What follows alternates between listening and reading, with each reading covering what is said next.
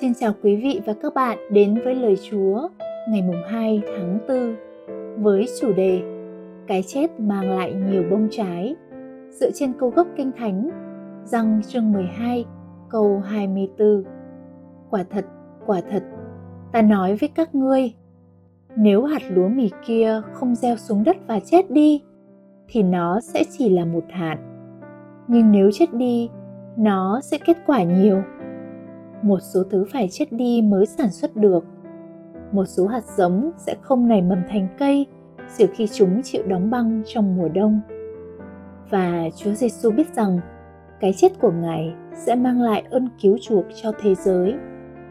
Khoảnh khắc bạn trở thành người theo Chúa, bản chất tội lỗi của bạn đã chết.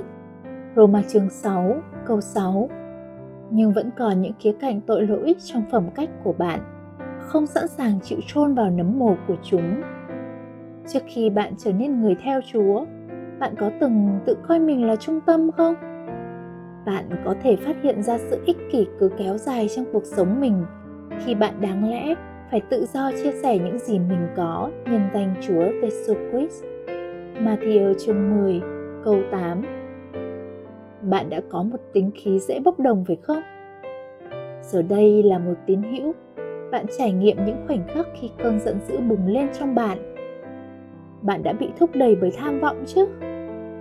Bạn vẫn có thể thấy mình có cùng động lực như thế khi bạn cố gắng để được công nhận và chiếm lấy vị trí trong vương quốc của thiên chúa. Nếu những thái độ tội lỗi này còn được cho phép sống sót, chúng sẽ bóp nghẹt bông trái của thánh linh. Tính khí của bạn có thể cản trở một số người, khiến họ không đến với chúa giêsu được sự ích kỷ của bạn sẽ ngăn trở không để bạn trở thành một phước lành cho những người xung quanh tham vọng của bạn có thể khiến bạn sử dụng người khác để đạt các mục tiêu của mình gia đình bạn có thể phải khổ sở vì một số lĩnh vực trong đời sống mà bạn chưa bao giờ để cho Chúa Giêsu làm chúng chết đi.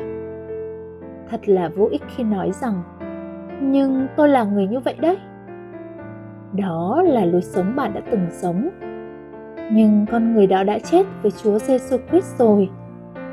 Bạn là một tạo vật mới. Cô Đinh Tô Nhì, chương 5, câu 17.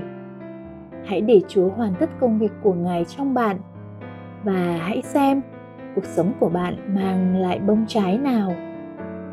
Cảm ơn quý vị đã lắng nghe. Bài tĩnh nguyện được trích trong Kinh nghiệm Chúa từng ngày Experiencing God Day by Day của mục sư Henry và Richard Blackerby, bản dịch Loving Life Ministry. Xin chào và hẹn gặp lại quý vị vào ngày mai.